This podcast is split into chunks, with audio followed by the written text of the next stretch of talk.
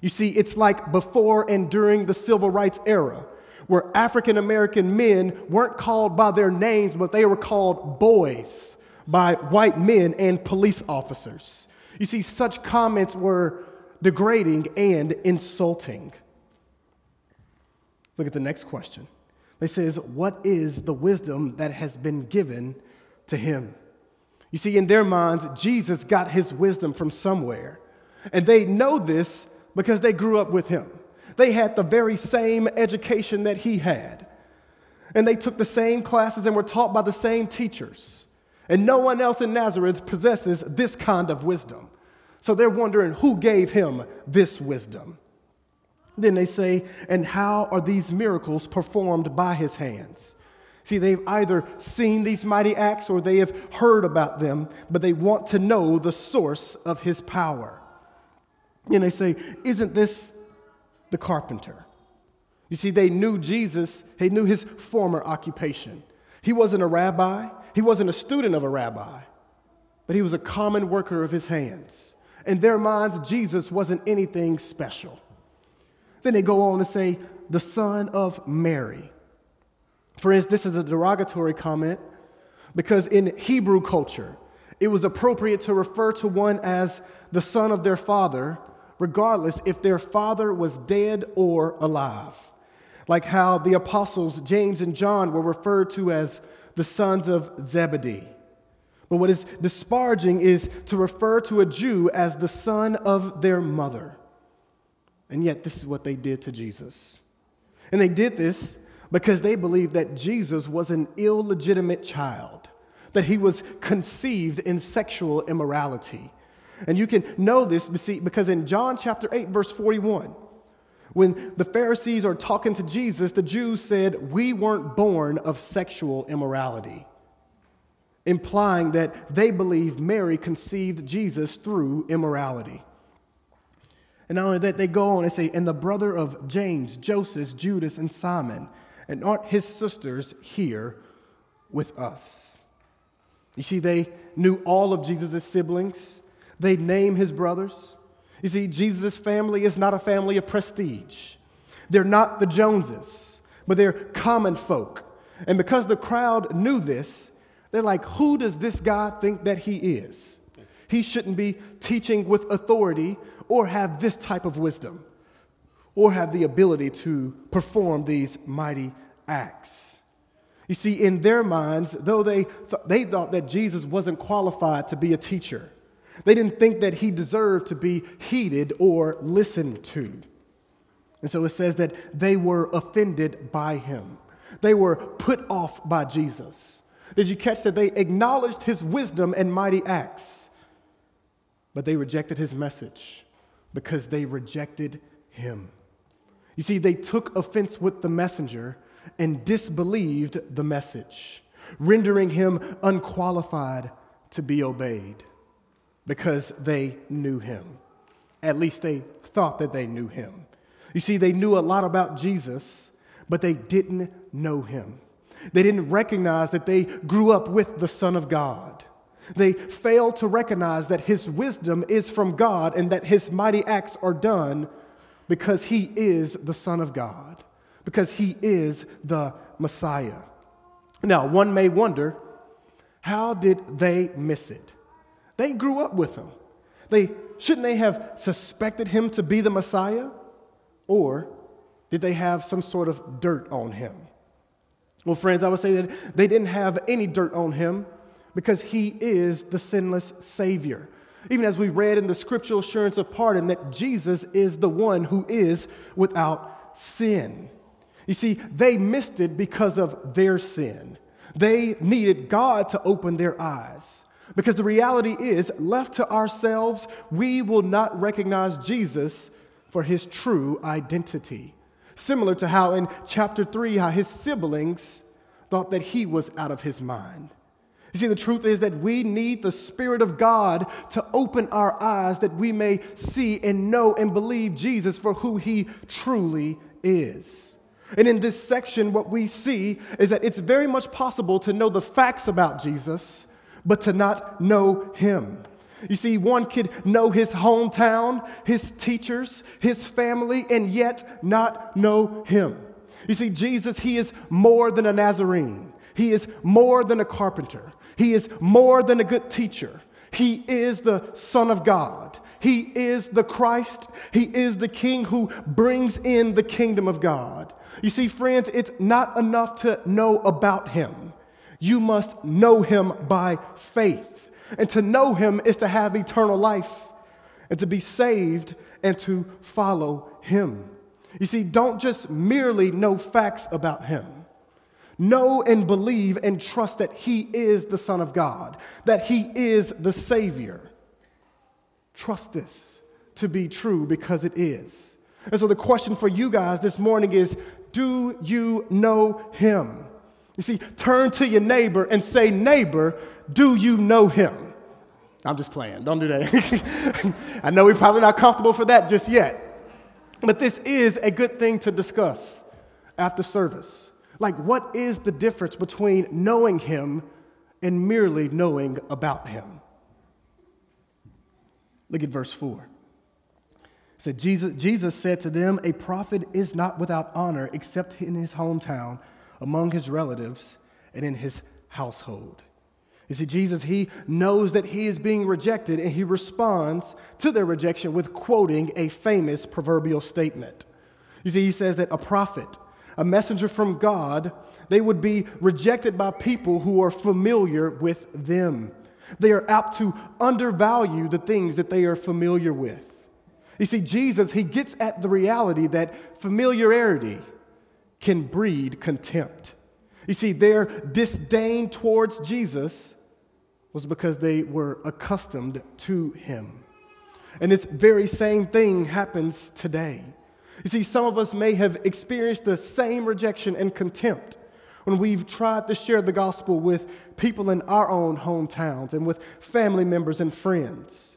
They may bring up our past or say that this is just an act. They may say that we have no right to talk to them about Jesus because of our past. They may even stop listening to us because they assume that we think we're better than them or that we are looking down on them. You see, they may not want to hear it.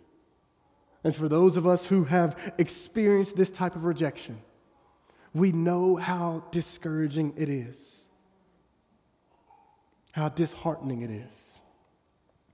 Friends, take comfort that the Lord Jesus knows that he has experienced the very, very same rejection and that he can help and comfort us in this. You see, the reality is, just as Jesus was rejected by his people, we shouldn't be surprised if we too be rejected by ours. And on the other side, the, the possibility, seeing that this is true, that this is a possibility, that one could very well be rejected, it could also lead us to dread the thought of living in our own hometowns. You see, we could be, if we were to live there, we could be tempted towards silence for the sake of acceptance. Even now, some of us may fear the holidays because we're fearing rejection if we were to talk about Jesus with our families. And, beloved, if that's you, I would encourage you to cast those cares on the Lord, to pray, but also to share them with the members of this church, that we may pray for one another, pray for gospel opportunities, and pray for boldness, and that we would actually share the gospel you see, we shouldn't let the possibility of rejection deter us from sharing the good news of Jesus Christ. Because the reality is, they need to hear the gospel. And also that their possible rejection will not change our status before God. You see, God has us in His hands, and there's no rejection that can pluck us out of His hands. So may we take comfort and may we pray for gospel opportunities and may we share as the Lord allows. And pray they will receive Christ by faith. Look at verse 5. It says, He was not able to do a miracle there, except that he laid his hands on a few sick people and healed them. Whoa. What is going on here? Like, what do you mean that it says that he is not able to do a miracle there? He is the Son of God, so why is he not able to do a miracle? Is his power limited? Is he incapable of something? To which I would say no. His power is definitely not limited. Rather, what's happening here is that Jesus, he normally does mighty acts in the presence of faith and in response to faith. If you guys remember in Mark chapter 2, when Jesus forgave the paralytic and healed that man, he did it in response to faith, for it says that he saw their faith. And even in chapter 5, where it says that he healed the woman with blood hemorrhage, it was in response to her faith. You see, what's happening in this passage is that the village, this, these people, they have absolutely and emphatically rejected Jesus. There is no faith. And so, in response to their rejection, they were prevented from witnessing mighty acts that demonstrate the nearness of God's kingdom. You see, remember that Jesus, he preaches in that his miracles or his mighty acts, they authenticate his message. Well, they have rejected him. And so they've been barred from seeing the mighty acts that would authenticate his message. Look at verse 6 where it says, And he was amazed at their unbelief. You see, earlier in verse 2, we saw that the crowd was astonished at Jesus. Well, here we see that Jesus, he marveled at the crowd because of their unbelief. And this is the first and only time in Mark's gospel where Jesus is amazed. And what amazed him? It was their rejection. You see, he expected a different response. He was hoping that they would repent, but they didn't. And friends, what a sad scene this is that they have rejected the Son of God, the only Savior. You see, their unbelief has barred them from receiving the greatest gift ever salvation. And rather, their unbelief will lead to future judgment. And the other reality is, is now they know that they should have believed in Jesus. Now they know that his message was and is true. But it's too late for them because it is appointed for man to die once, and after that comes judgment. And so those who persisted in this rejection, they now know that they should have believed. And they know that it's too late. But if you are not a Christian, Though it's too late for them, it is not too late for you. I would implore you to trust in Jesus Christ and be saved. Do not reject him and persist in unbelief, but believe that he is the Son of God who became man to save people by dying on the cross for their sins. He bore the wrath of God in the stead of sinners. And three days later, he resurrected from the grave and all who turn from their rebellion and trust in him are saved. You see, if you get anything from this sermon, get this that you need to trust in Jesus Christ in order to be saved. And I would urge you, implore you to believe in him today. Do not reject him. And if you want to know more, please talk to any of the members after service. See, in this section, in this scene, we've seen Jesus get rejected. And now we'll see Jesus commission the 12. Look at verse 7. It says that he summoned the 12 and began to send them out. You see, Jesus, he called the 12 apostles. That's the 12 that this verse is referring to. You remember in chapter 3, verse 14, where Jesus appointed the 12 to be with him that he might send them out to preach and to have authority to drive out demons. You see, in chapter one, he has promised that he will turn them into fishers of men. And he has been training them for ministry by having them observe him. You see, they saw him preach, teach, cast out demons, and heal the sick. Well, now it's time for them to put to practice what they have learned. Just how a student studying to be a doctor enters their time of residency. You see, they train by observing doctors, watching them perform surgery after surgery. And after this intensive training, it's their turn to operate. And that's what's happening in this passage. And it says that he began to send them out in pairs. You see, Jesus, he paired them up. And what's happening here is that Jesus' ministry is about to expand and extend. And some may wonder, well, how is it about to expand? Well, it's going to expand through his apostles. They will be his representatives. His ministry will extend through them. And so he pairs them up. And why does he pair them up? He pairs them up so that what has happened can be validated because of the testimonies, because testimonies are established on the basis of two witnesses. But it could also be for them to encourage one another, to share in the excitement of what they see God do, and also to comfort and strengthen one another when rejected. Because the reality is, ministry can be difficult, which is why it's good for one to not do it alone. Not only did he pair them up, it also says that he gave them authority over the unclean spirits. You see, Jesus, he is the Son of God, and he himself has authority over demons. We have seen it multiple times in Mark's gospel. You see, when demons encounter Jesus, they fear and tremble, but they are also cast out at every encounter. And not only does Jesus have authority over them, Jesus also has authority to give this authority over demons to his apostles. See, they will cast out demons as just as they saw Jesus do it. And the thing is, they won't do it by their power, but solely by Jesus' power. They'll do it in his name. And look at verses 8 and 9. It says, He instructed them to take nothing for the road except a staff no bread, no traveling bag, no money in their belts, but to wear sandals and not put on an extra shirt. Talk about traveling light. Like for real. Y'all, every time my wife and I, we about to fly out somewhere, we are praying that our suitcase is not over 50 pounds. See, the reality is we need to learn from Jesus about what it looks like to pack.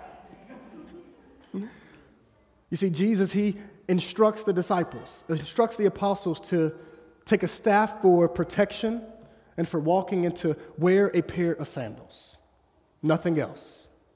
And some one may wonder, like, man, does Jesus care about their provision?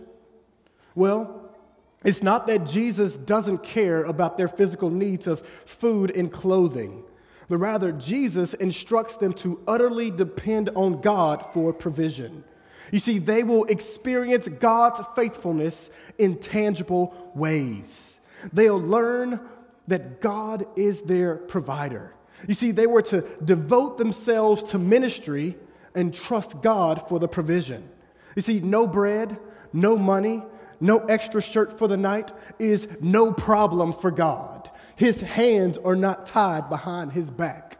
He is the source of all these provisions, and He will give, and He will supply, and He will provide. Now, the thing is, we also must be clear that this instructions of only taking a staff and sandals, it is descriptive and not prescriptive. You see, it was unique for this commission. And some may wonder, like, how are you getting this? And I would say, as you read the rest of the New Testament, you'll see that this necessarily wasn't the practice of the Apostle Paul. You see, the Apostle Paul, he was bivocational. He was an, an apostle and a tent maker. He worked with his hands among the people where he did ministry, and he also received financial provision from churches who partnered with him. You see, the reality is, even today, this is not the instruction for Christians who become missionaries. It's good to take clothes and food and money. The thing is that we should not hope in them. You see, our hope should be in the Lord, and we should trust Him for our provision. Next, we'll see, in the next verse, we'll see that God actually provides for the apostles through the means of people.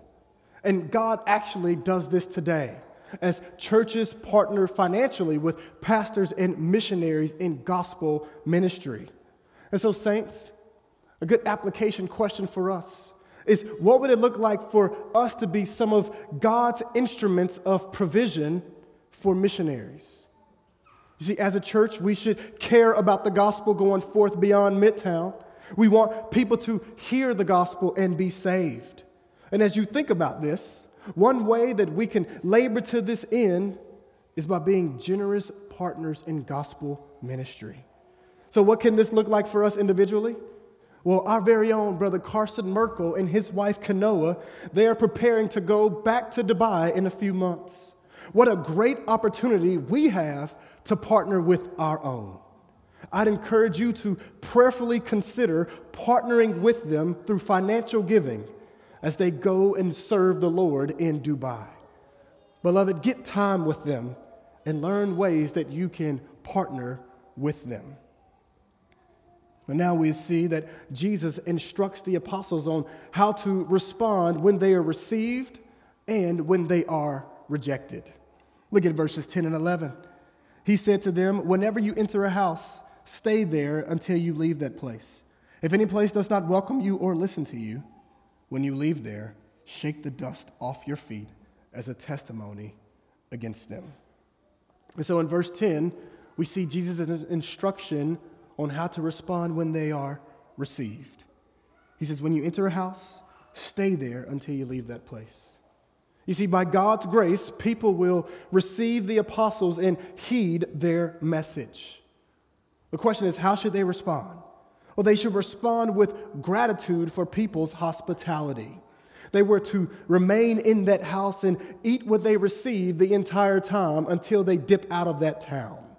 You see, they shouldn't house hop for comfort if they were offered a better spot, because this would be offensive.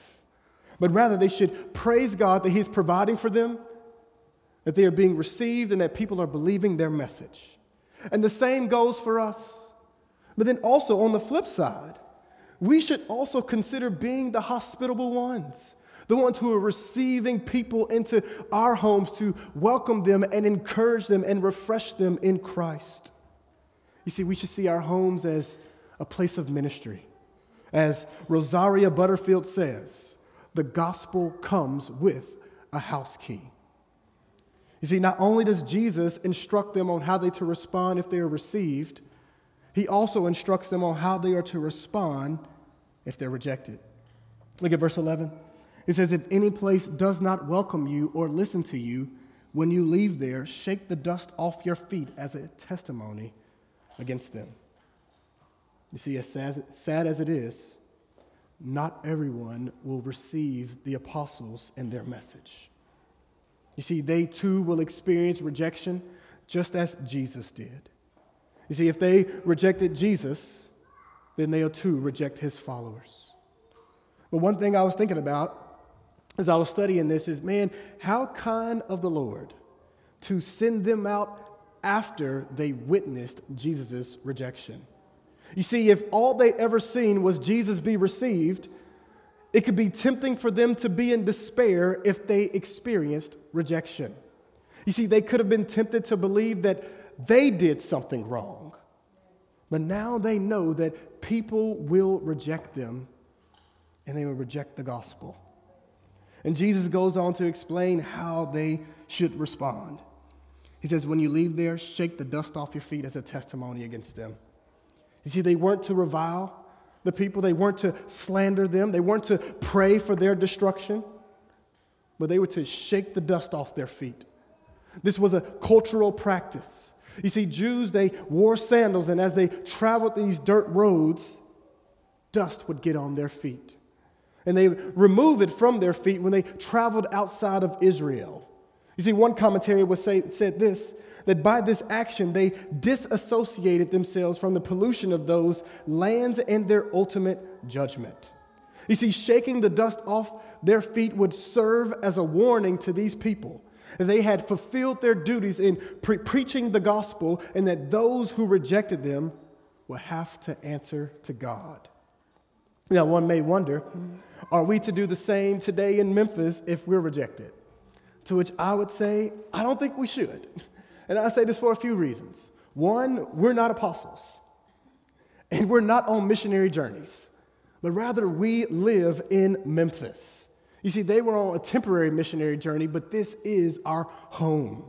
And if people hear the gospel and they reject us, I don't necessarily know if we should dust off our shoes because we ain't leaving the town. You know, we're staying here. And we didn't preach to the whole city, we shared the gospel with a person. But how should we respond? I would say that we should weep. We should have compassion for their souls. We should pray for their repentance. We should pray that the Lord would soften their heart and save them by the grace of God. We should love and serve them.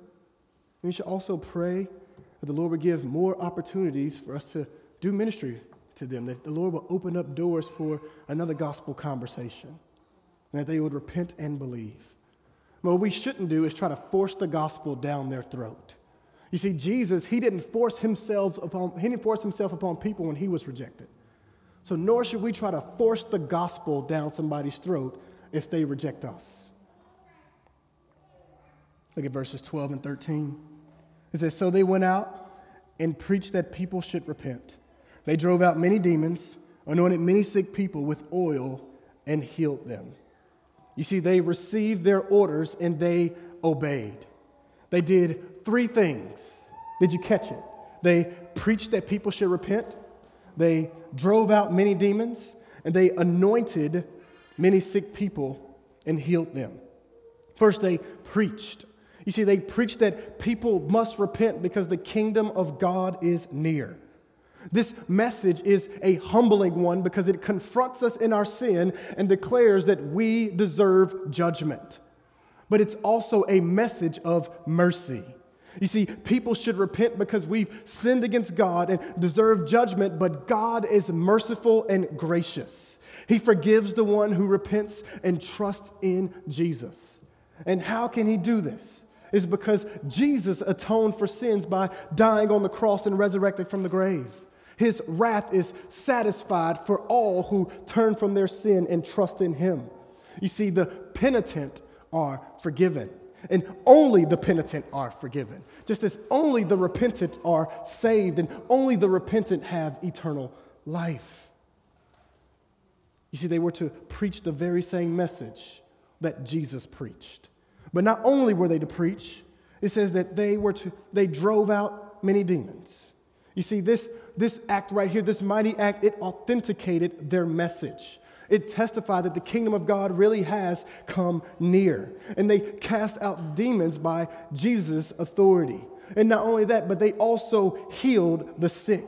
They anointed the sick with oil for medicinal purposes and they healed them, which also authenticated their message. You see, what we see here is the fruit of discipleship. They did exactly what they saw Jesus do. You see, Jesus' ministry, it is expanding and extending through his apostles. You see, their ministry was to be one of proclamation and demonstration. It was word and deed. You see, their ministry wasn't one of innovation, but rather it was one of imitation. You see, they didn't reinvent the wheel, but they did what Jesus did. You see, they did this in a temporary, on this temporary commission, but they also did it after Jesus gave them the Great Commission. And, church, it is the same for us today. You see, we shouldn't try to reinvent the wheel. Jesus' ministry and methodology cannot be improved upon. But who are, and who are we to think that we know better than the Son of God? But see, we are to proclaim the gospel, and our good deeds, our good works, should authenticate our message. You see, our ministry should be one of word and deed. We should faithfully and clearly proclaim the gospel of Jesus Christ, calling everyone to repent and trust in Him. But there should also be good works that authenticate our message. Now, the reality is, we're not apostles.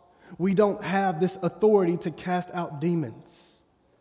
But there should be works that validate our message. And one may wonder, well, what are some of those works that should be there to validate our message? Well, I would say, beloved, first, that we should love one another as Christ has loved us. You see, our love for one another should testify to the world that we follow Jesus. And not only that, but we should also live in unity. You see, as we walk in unity as a church amidst diversity, it serves as a witness to the world that the Father has sent the Son. And we should also do good works. Matthew chapter 5 verse 16 says in the same way, let your light shine before others so that when they see your good works, they give glory to your Father who is in heaven.